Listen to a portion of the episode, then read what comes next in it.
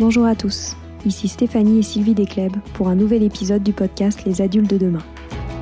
Les adultes de demain, c'est un échange autour de l'éducation et la parentalité entre d'un côté une mère, Sylvie, entrepreneuse depuis plus de 30 ans dans l'éducation, directrice d'école Montessori, créatrice d'un organisme de formation et auteur dans l'éducation, et sa fille, c'est moi, Stéphanie. Les semaines, nous invitons des experts, des personnalités remarquables ou de simples passionnés qui partagent avec nous la même envie d'offrir le meilleur aux enfants. Car comme le disait si bien Maria Montessori, l'enfant est l'avenir de l'homme. Et nous souhaitons donc vous donner des pistes de réflexion et de potentielles réponses pour offrir aux enfants le plus bel avenir. Alors si vous êtes jeunes adultes, parents, futurs parents, grands-parents, professeurs ou simples passionnés de l'éducation, ce podcast est fait pour vous. Pour suivre toute notre actualité ou échanger avec nous, n'oubliez pas de nous suivre sur notre compte Instagram Les Adultes de Demain ou sur notre blog lesadultesdedemain.com.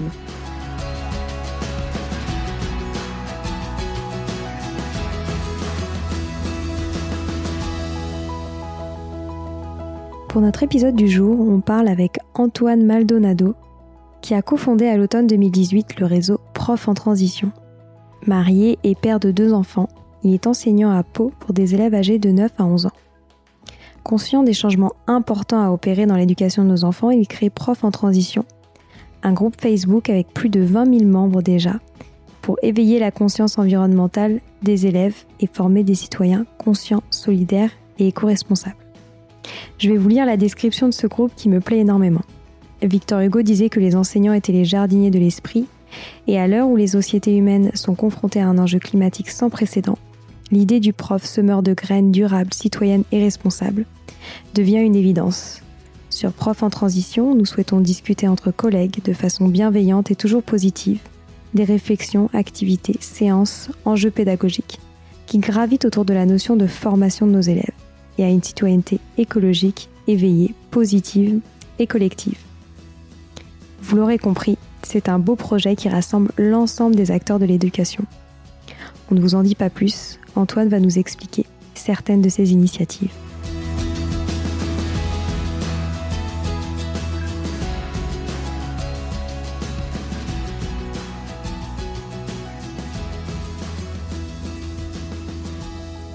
Bonjour Antoine. Bonjour Stéphanie. Nous sommes ravis de t'avoir euh, aujourd'hui pour un nouvel épisode des Adultes de demain.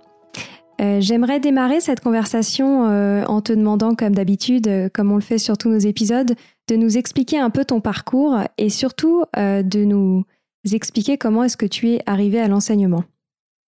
Alors, ben, bonjour aussi Sylvie, excuse-moi hein, Sylvie. Oh, non, je t'en prie. alors moi, je suis ingénieur de formation dans, l'informatique et les, et les, télécoms. Et donc j'ai travaillé pour de grands groupes européens hein, de, de l'aéronautique sur Toulouse puis Pau, puis c'est à Pau que j'ai fini par poser mes valises. Euh, c'est là aussi où s'est posée euh, la question aussi de, ma reconversion et, euh, d'en arriver à l'enseignement, puisque bah, j'avais trouvé une forme de désintérêt quotidien, hein, des, enjeux liés à mon travail, donc ça commençait un peu à m'exaspérer. Et, parallèlement, au, sein de ma famille, ben, on avait aussi commencé une démarche plus respectueuse de l'environnement, donc notamment d'aller vers le zéro déchet. Donc petit à petit, on s'est installé euh, euh, dans cette démarche et cet intérêt, cette conviction surtout euh, qu'il fallait agir pour notre planète. Donc je me suis doucement, mais sûrement, on va dire, éloigné hein, un peu de cet univers qui me correspondait de moins en moins pour me tourner vers, vers ce que j'appelle moi aujourd'hui une vocation parce que aujourd'hui, voilà, c'est un vrai choix de vie que je regrette pas.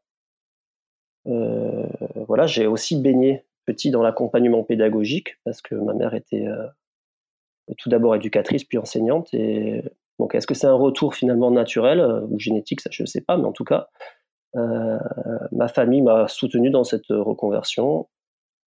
Et donc, je renoue un petit peu avec ce que faisait ma mère aussi auparavant. Voilà, donc j'ai un peu renoncé au confort, on va dire, social et financier, mais plutôt renouer aussi avec des convictions et ce qui aujourd'hui bah, fait ce que je suis et, que je suis bien aujourd'hui dans mon travail. Et, euh, euh, donc voilà, je suis maintenant enseignant, fier de l'être, trois ans plus tard donc. Et euh, j'ai confondé maintenant il y a 18 mois avec un ami ce réseau, réseau prof en transition. donc c'est un vrai choix de vie aujourd'hui que j'ai opéré et j'en suis plutôt fier. Super. Et est-ce que tu peux juste nous rappeler pour quelle classe est-ce que tu enseignes et où? Alors j'enseigne aujourd'hui avec des élèves âgés de 9 à 11 ans à peu près. J'accueille aussi au sein de ma classe des élèves en situation de handicap. Alors j'enseigne dans le département des Pyrénées-Atlantiques et plus exactement à Pau. Ok. Donc tu nous as euh, introduit euh, l'initiative Prof en transition. Est-ce que tu pourrais nous en dire un petit peu plus? Alors bah, comme je disais, euh, j'ai cofondé ce, groupe il y a 18 mois avec un, ami. En fait, l'idée principale, hein, c'est agir. S'il y a bien un mot à retenir, c'est celui-là. On avait vraiment dans l'idée de, vouloir apporter notre pierre à l'édifice et donc vraiment d'agir. Donc aujourd'hui, on a, on a fondé il y a 18 mois cette initiative, Prof Transition, dans, dans l'objectif de fédérer vraiment l'ensemble des acteurs de l'éducation, donc toute la communauté éducative. J'entends par là évidemment euh, tous les enseignants, que euh, ce soit de la petite enfance aux études supérieures, mais également les conseillers pédagogiques, les animateurs, euh, les assistantes de vie scolaire aussi, dont le travail est primordial, les aides de vie scolaire aussi, les animateurs, les professeurs spécialisés, enfin vraiment tout le monde, les associations, la collectivité, donc tout, tout le monde, euh, on aurait souhaité fédérer tout le monde autour de, des sujets, des sujets pardon, liés à la transition écologique et aux solidarités, auxquelles on, tire beaucoup aussi. Ok, et donc vous avez décidé de fédérer euh, l'ensemble des acteurs de l'éducation, pourquoi? Euh, alors pourquoi l'ensemble des, des, des, acteurs de l'éducation? C'est parce que pour nous, alors, je vais même ajouter des acteurs de l'éducation de la francophonie, parce qu'en fait, c'est vraiment une ouverture vers l'extérieur, donc à, toutes, sortes de pédagogies, à toutes sortes de pratiques, à différents modes de, coopération, et, tout ça fait que c'est très enrichissant. Donc, euh, nous, on se revendique inclusif de cette manière, nous le sommes au quotidien, et c'est vrai que euh, on est vraiment convaincu que pour bâtir des projets euh, éducatifs solides, efficaces, il faut vraiment qu'on renforce cette, euh, cette, coopération entre les différents acteurs de l'éducation. Donc euh, vraiment, on veut vraiment rentrer dans la coéducation. On pense vraiment que chaque acteur peut apporter sa vision, euh, ses compétences, son savoir, son savoir-faire, ce qui permet surtout d'élargir considérablement nos réflexions personnelles et nous ouvrir à d'autres choses. Donc pour nous, l'adulte, il est, il est, modelant à la fois pour l'élève, mais aussi donc ça apporte plusieurs beaucoup d'intérêts multiples donc ça permet aussi de montrer euh, aussi à l'élève que l'adulte coopère euh, et que nous travaillons aussi ensemble, tous ensemble, pour l'avenir euh, de nos élèves, de nos enfants. Et vous vous adressez qu'aux personnes du secteur public ou aussi privé, privé sous contrat, hors contrat, etc. Alors on s'adresse vraiment à tous les éducateurs. On fait vraiment pas de distinguo public-privé. de pédagogie particulière ou, autre. Je, pense qu'on a tout intérêt à à se nourrir les uns des autres justement pour, euh, pour préparer l'avenir et, se nourrir des compétences de chacun. Donc euh, c'est plutôt dans, dans cet objectif-là. Et pour les personnes qui s'occupent des enfants juste à partir de 3 ans ou aussi euh, les, les, tout petits?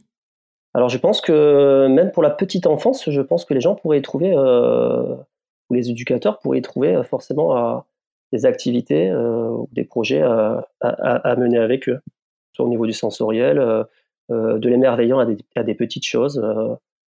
Euh, donc on a aussi des, enseignants de la petite enfance et de la maternelle. On, est persuadé que ça commence dès son plus jeune âge. Donc dès, le plus jeune âge, il, faut vraiment euh, euh, agir dès le plus jeune âge. Je pense que la sensibilisation commence très tôt finalement. Oui, bah c'est ce que je fais dans, les crèches Néo Kids dont je m'occupe. En fait, on a toute une activité potager, fleurs avec les, bébés, quoi, les tout petits petits à partir du moment où ils, ils, tiennent debout, quoi. Mais effectivement, plutôt on les met les mains dans la terre, hein. euh, plutôt je pense qu'ils apprennent à respecter le vivant, à l'observer et à s'en émerveiller. Donc, euh. Et euh, est-ce que tu pourrais nous redire en, quelques mots en quoi consiste cette initiative? Comment, comment est-ce que vous transmettez l'information? Qu'est-ce qui, qu'est-ce qui est partagé? Sur, ce, sur cette communauté Voilà, nous expliquer en, quelques mots et bien sûr on rentrera dans les détails un peu plus tard.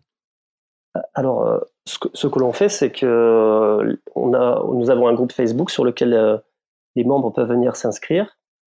Ils peuvent à ce moment-là euh, s'inspirer des projets, des initiatives des membres. Et ils peuvent aussi trouver des ressources, se former également. On y reviendra peut-être à un autre moment, mais c'est vrai que se former, c'est Aujourd'hui, c'est un peu le trou dans la raquette, on va dire. Donc, on propose aussi des, des parcours selon les thématiques. Donc, on, décline finalement plusieurs thématiques portées par les enseignants selon les projets qu'ils portent eux-mêmes au sein de, leur établissement. Donc ça va de la reconnexion à la nature, à la protection de la, biodiversité, au développement des solidarités, au respect du vivant tout simplement.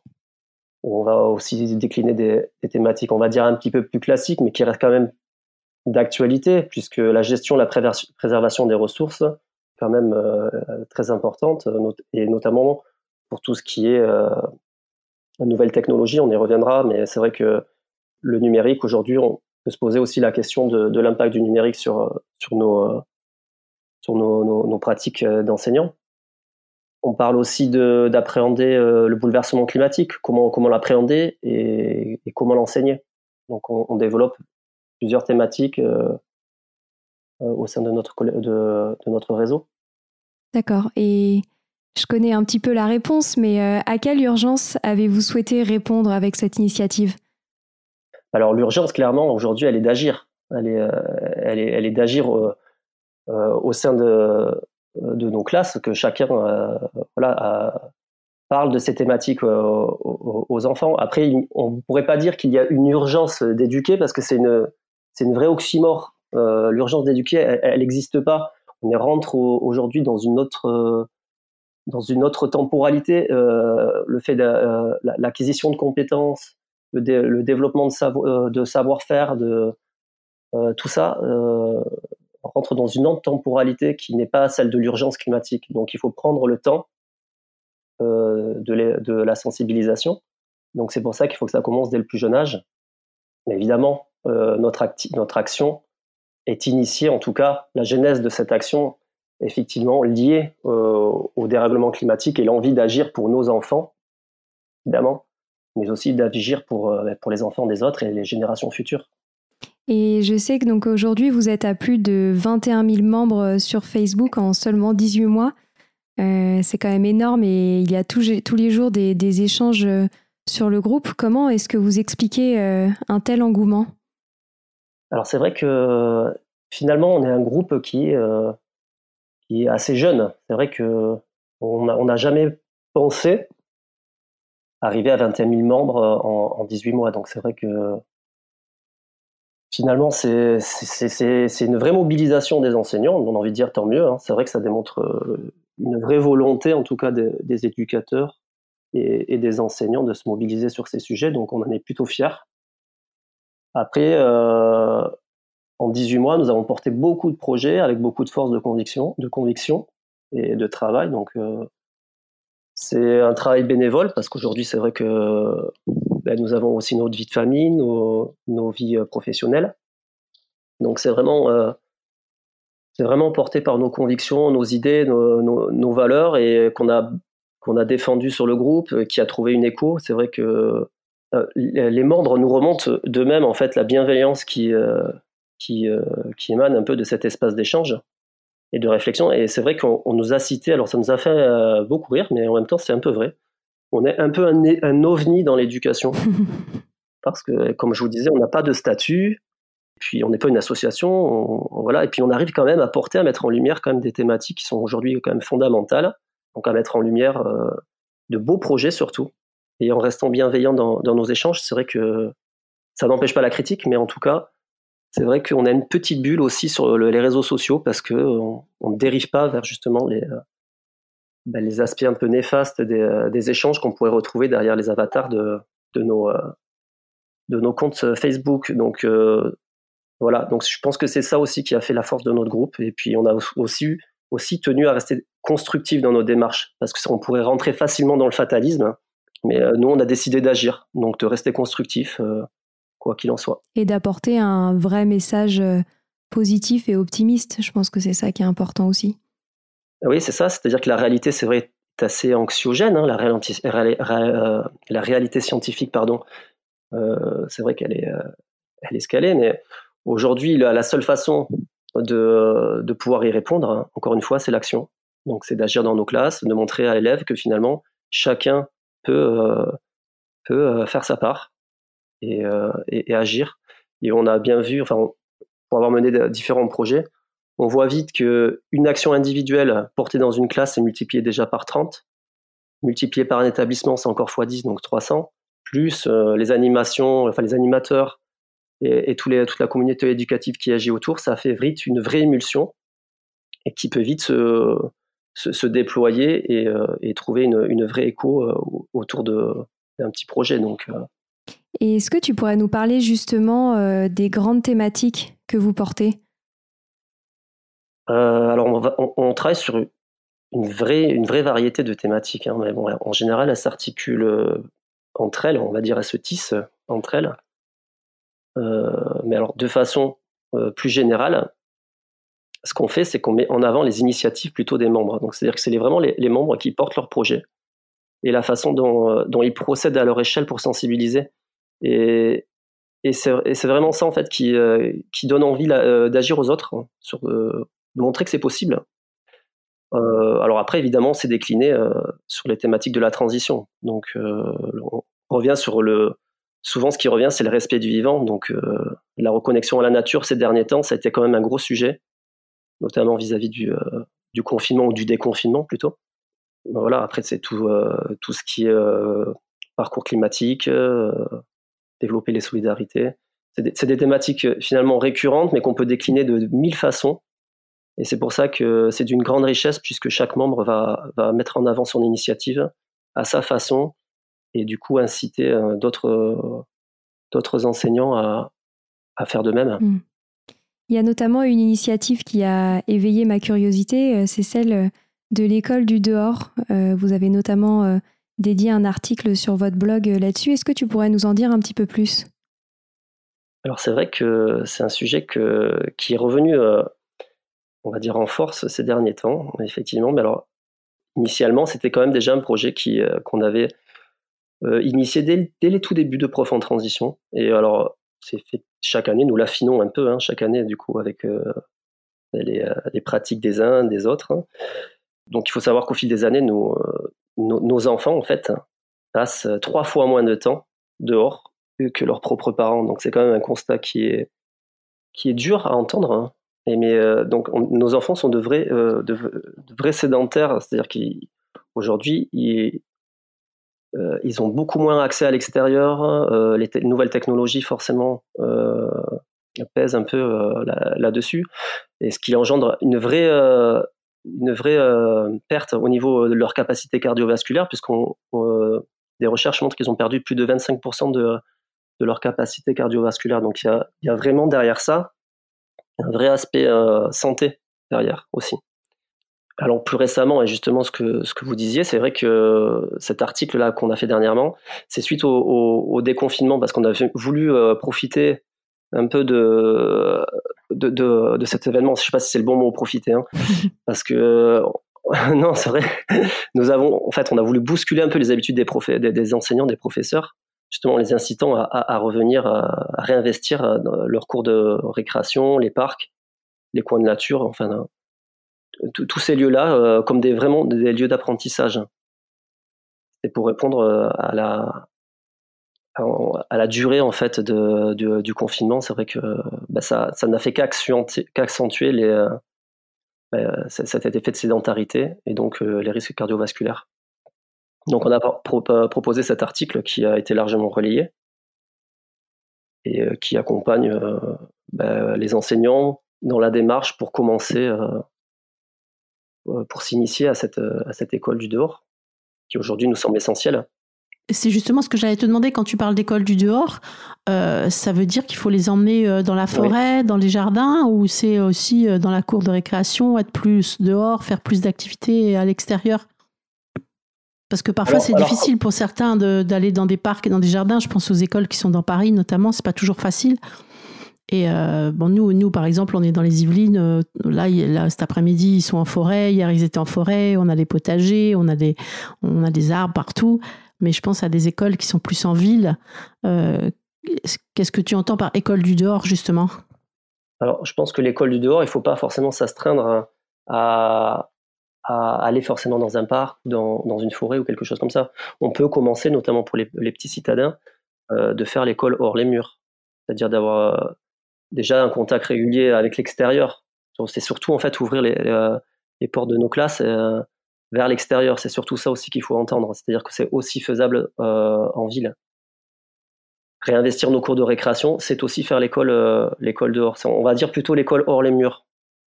Ok, très clair. Euh, j'aimerais te poser la question sur euh, les conseils que tu as donnés aux professeurs qui souhaitent construire une école euh, plus éco-responsable et plus solidaire, notamment parce qu'on a eu une question de la part de l'une de nos abonnées sur Instagram, CrocLife, qui aimerait savoir comment justement rendre ces écoles plus éco-responsables en ne pensant pas seulement à ajouter des touches vertes comme un jardin ou les poubelles recyclables euh, qui sont euh, largement applicables, mais qui sont euh, parfois pas suffisantes. J'aimerais avoir ton, tes conseils et ton point de vue là-dessus.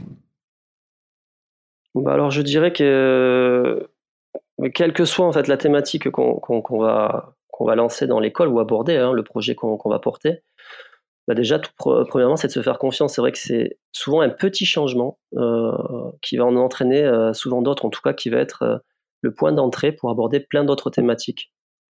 Donc déjà, je conseillerais d'ouvrir les portes de l'école euh, à tous les partenaires éducatifs. C'est pour ça qu'on fédère un maximum euh, d'acteurs. C'est-à-dire euh, vraiment d'ouvrir ça aussi aux associations, aux éco-aventuriers, aux collectivités, d'être le plus inclusif possible. Parce que c'est vrai que dans cette démarche, on y trouve une, grande richesse de par bah, la, richesse des, intervenants. Et, c'est vraiment un, un moment marquant pour les élèves aussi de faire la rencontre d'autres personnes qui viennent de l'extérieur, encore une fois. Euh, après, je les inviterai évidemment aussi à, nous rejoindre parce qu'ils y trouveraient forcément aussi toute l'énergie pour s'y lancer simplement. On, est, on, regorge effectivement d'idées, d'activités et de projets. Euh, encore une fois, les initiatives euh, des, membres profs en transition, c'est vraiment, c'est vraiment des personnes ressources, j'ai envie de dire. Ça fait vraiment rayonner une dynamique donc euh, il faut faut se les approprier et euh, ça permet aussi après de, bah, de se lancer, ça donne envie de se lancer, d'envie d'agir auprès de ses collègues. Euh, ça lance une vraie dynamique, je trouve, au sein de la communauté éducative et dans son établissement. Donc aujourd'hui, pour parler d'un projet autre que le tri, justement, où, je sais plus ce que proposait l'internaute qui avait posé la question, mais en tout cas, on peut partir dans plein de directions. Aujourd'hui, euh, euh, parler par exemple faire un ramassage, c'est vrai qu'on voit pas mal aujourd'hui de ramassage de, déchets. C'est vrai que ça se fait de plus en plus. Eh bien, un ramassage, c'est très bien en tant que tel puisqu'on c'est déjà une façon d'agir, mais on peut aussi la réinvestir en analysant finalement les déchets qu'on a ramassés. On peut aussi les relier à nos modes de consommation on peut le réinvestir après de manière euh, transdisciplinaire euh, par des lectures diverses, par des calculs mathématiques, le réinvestissement dans, les grandeurs, les mesures.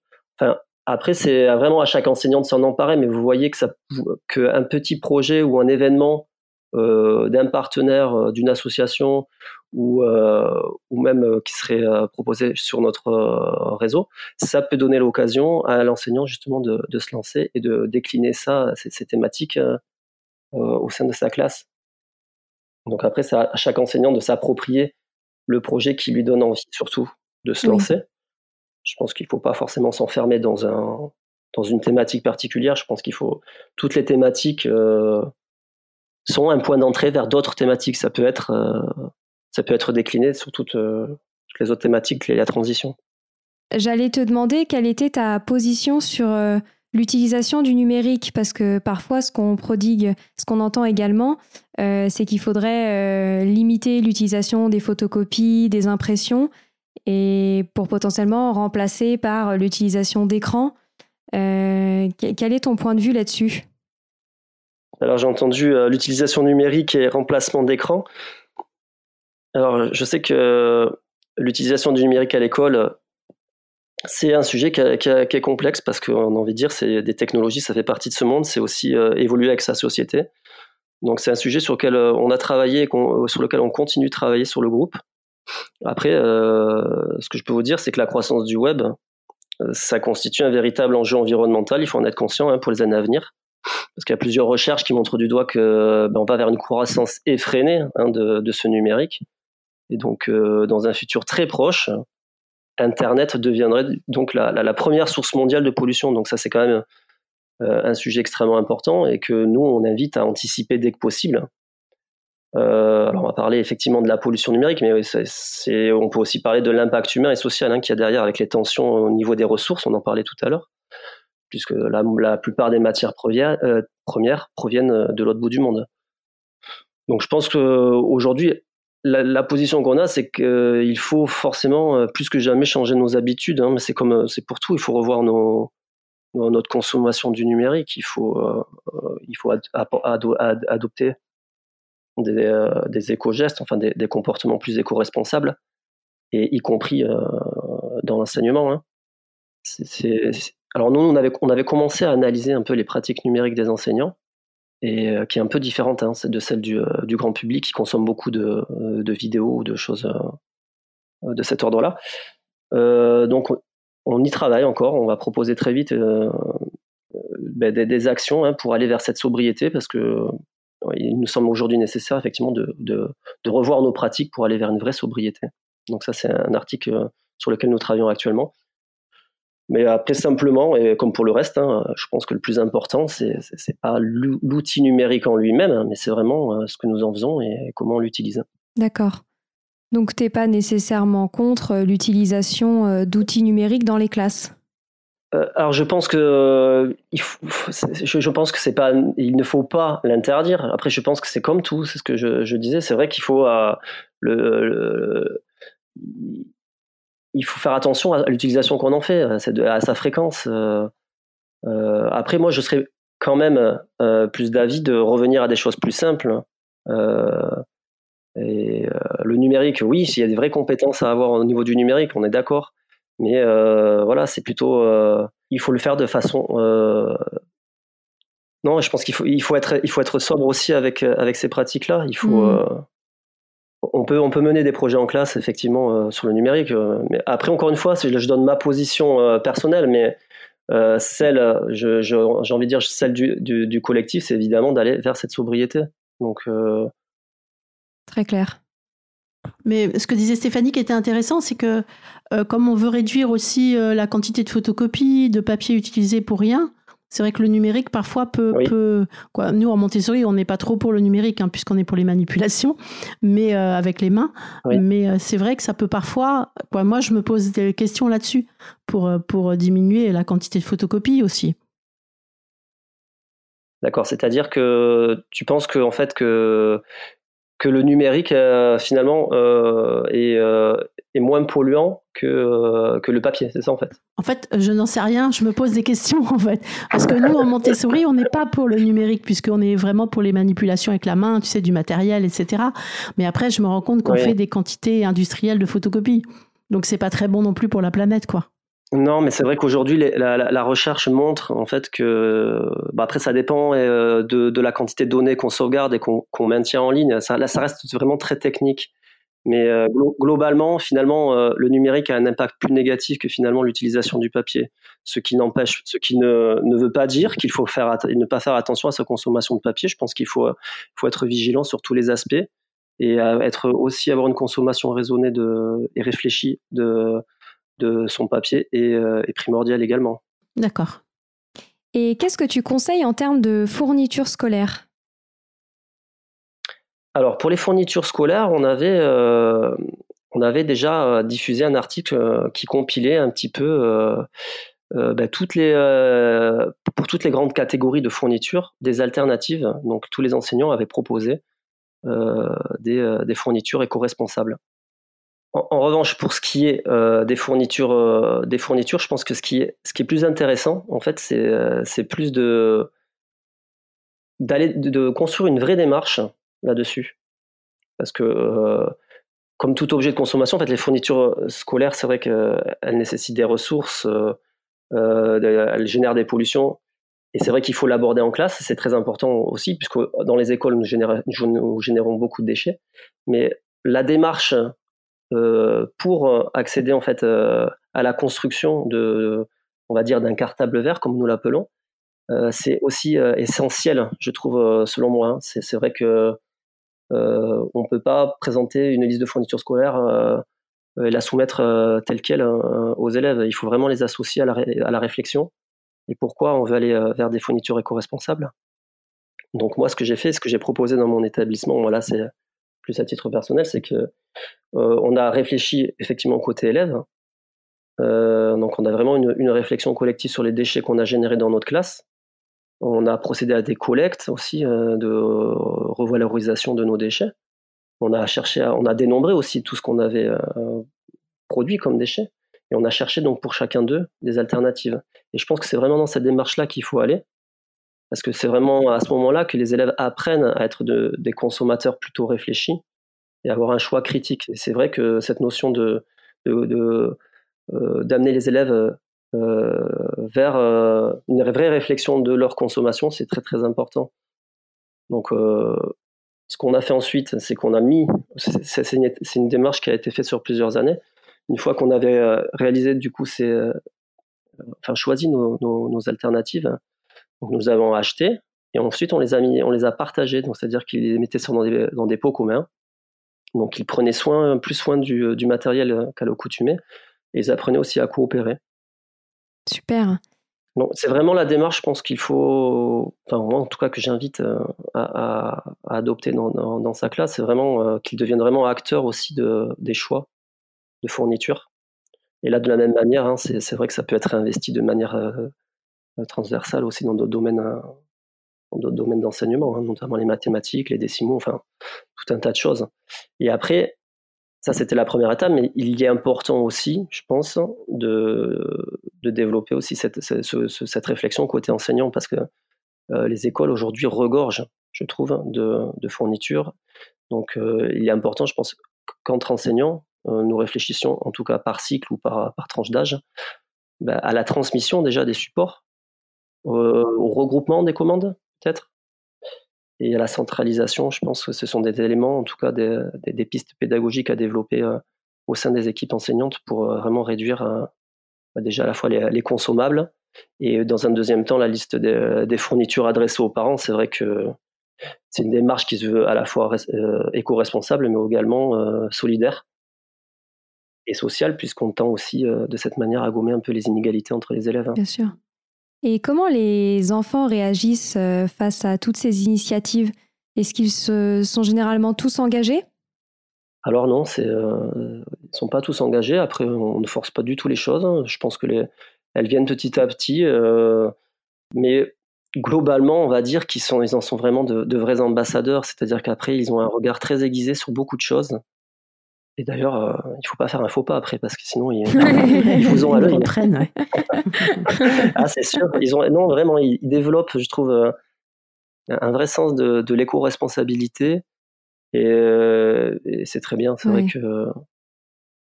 Alors, encore une fois, il faut rester constructif, même si l'actualité peut être négative.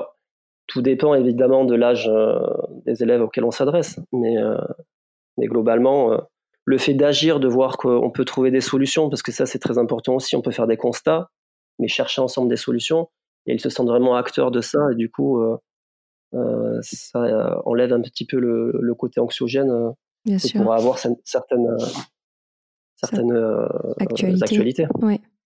Et est-ce que tu pourrais nous parler d'une anecdote ou d'une histoire d'un ou d'une prof qui a été vraiment un exemple et un moteur pour votre communauté?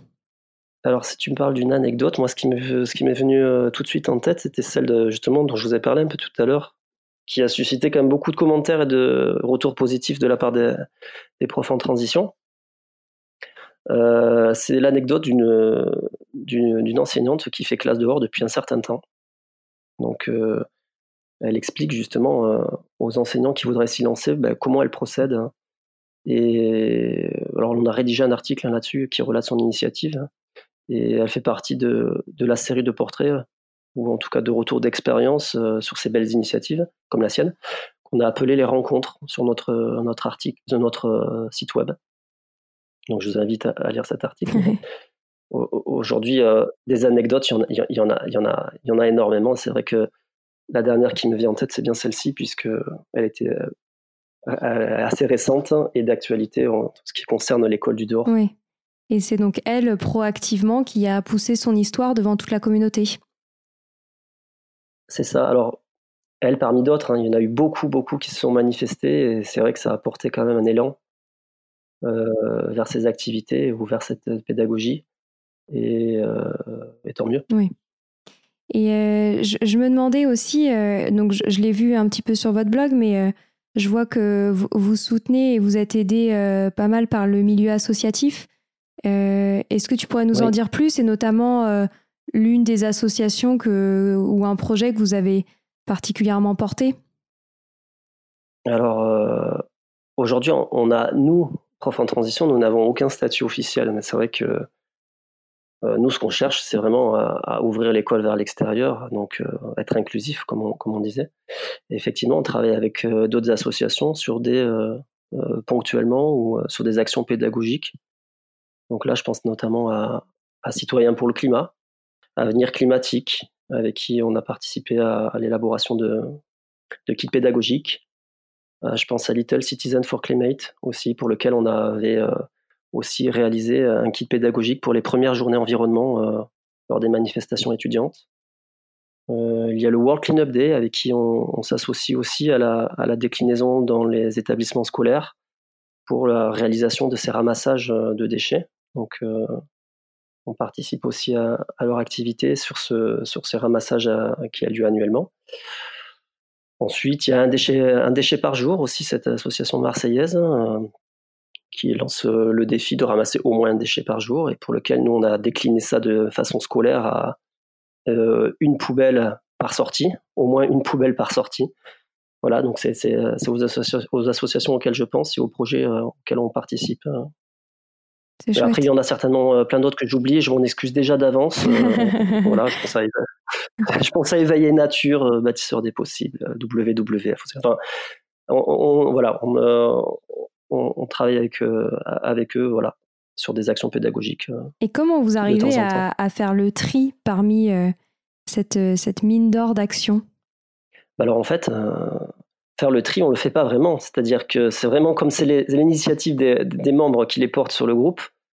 Euh, on ne fait pas le tri. Je veux dire, chacun est libre de proposer ce, ce, qu'il veut sur le groupe.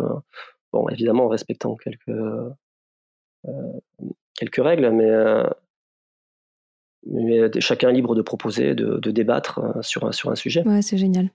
C'est une super initiative et je suis ravie qu'on puisse la présenter à, à tous nos auditeurs. Je vais te poser une dernière question pour euh, clore cet entretien. Est-ce que tu pourrais euh, nous dire les grands sujets euh, sur lesquels vous travaillez en ce moment pour faire un petit peu de teasing?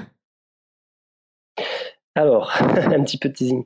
Ben nous, c'est vrai qu'on a des projets un peu qui jalonnent toute l'année scolaire. Donc, mais pour, pour revenir à ce, ce qui est en ce moment, ou ce qui fait bien consensus en ce moment, on le voit un peu partout, c'est bien celle de, de la construction hein, d'après, du monde d'après. Hein qui a lieu euh, justement euh, après ce, confinement.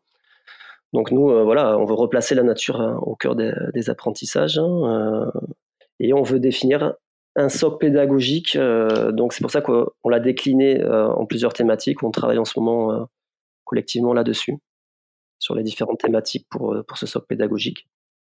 Bon, je ne vais pas toutes vous les citer parce que il y en a à peu près 20. Mais, euh, mais bon, voilà, c'est en construction. On compilera ça dans un article. Hein. Voilà. Ensuite, euh, sur les projets sur lesquels nous travaillons actuellement, c'est à nouveau le cartable vert, donc ce dont nous avons discuté hein, juste auparavant. Et donc, dans cette démarche, hein, cette vraie démarche pédagogique, euh, éco-responsable, solidaire, sociale, parce que c'est aussi le, moment des commandes pour, pour les enseignants. Donc, donc c'est le moment en fait de, de prendre peut-être ce, ce sujet-là à bras le corps. Voilà. Et ensuite, euh, on travaille aussi euh, très prochainement sur euh, un live sur notre groupe, voilà, qui, aura lieu le, 23 juin, qui sera diffusé sur Facebook et sur la page de nos partenaires, qui s'intitule École et aventure. Donc là, on voudrait mettre en lumière tous les porteurs de projets éco-aventuriers qu'on a suivis tout le long de l'année et aussi présenter ben, tous ceux qui vont reprendre un peu le flambeau parce qu'il y a vraiment cet esprit-là, c'est une solidarité entre eux qui est intéressante et ce, et ce, passage de flambeau entre eux. Donc euh, il y a des nouveaux euh, projets sportifs qui vont, qui vont émerger. Donc c'est le bon moment aussi pour, euh, pour les enseignants et, et pour les élèves, hein, du coup, pour la rentrée, pour, pour, pour voir ce qu'il y a, les nouveaux projets à suivre avec, avec ses élèves ou, avec ses enfants. C'est vraiment chouette. J'aurais, je suis désolée, une petite dernière question. Qu'est-ce que tu aurais envie de, de, donner comme dernier conseil aux enseignants qui ont envie de se lancer dans ces projets mais qui n'osent pas nécessairement Qu'est-ce que tu aurais envie de leur dire? Bah, j'aurais envie de leur dire foncez. Euh, soyez fiers un peu de, de, de, de, ces valeurs. Il faut les porter hein, auprès de ses collègues. Faut, je pense qu'aujourd'hui, on a tous euh, intérêt voilà, à agir. Hein, euh, voilà. Donc, euh, si je devais reprendre des mots là qui me viennent en tête, c'est vraiment soit le changement que tu veux voir dans le monde. C'est vraiment ça. C'est il faut y aller. Il faut y aller, il faut y croire. Et puis, il n'y a que du positif là-dedans. Et je suppose que tu t'éclates en plus avec les enfants à à faire cela. Complètement. Exactement. C'est vrai que c'est vivant, c'est riche. Euh, c'est vraiment des souvenirs pour eux et ça les marque vraiment.